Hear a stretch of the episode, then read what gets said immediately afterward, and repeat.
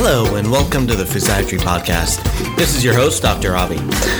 Welcome to 2021. We have a special 2020 in review and what to expect in 2021 from this show as well as medicine in general.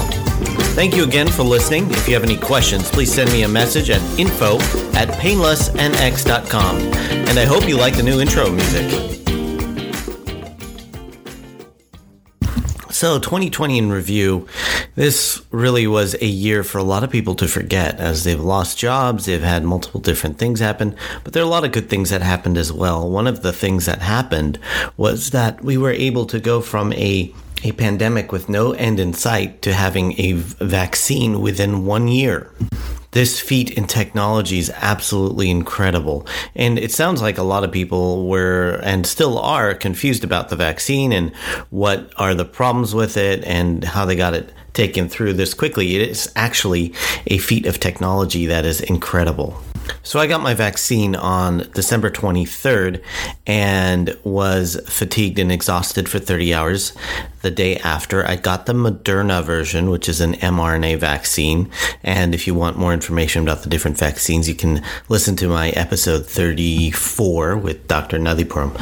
Anyway, so this vaccine was pretty painless. I mean, my arm was a little bit sore afterwards, but the only thing that I did feel afterwards the next day and the day after that was that I was fatigued for about 30 hours.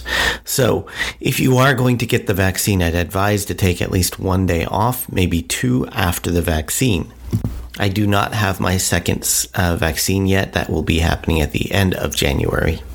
All right, so moving on from the vaccine topic and COVID, which I'm not going to talk about much during this episode, but how do you talk about 2020 without talking about COVID? Because that was the big, big story of the year.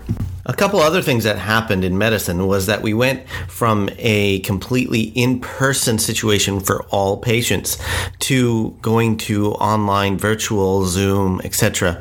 visits for patients. And I think this has made a big difference as far as patients go and their overall happiness. There are new CMS guidelines like every year where we as physicians bill patients a little bit differently or how we charge for, for different things is a little bit different depending on how we see the patient. For anybody that didn't know who Dr. Anthony Fauci was, they probably do right now at the end of 2020 and 2021. We actually know who Anthony Fauci is, and it's, he's a regular in people's vernacular at this point.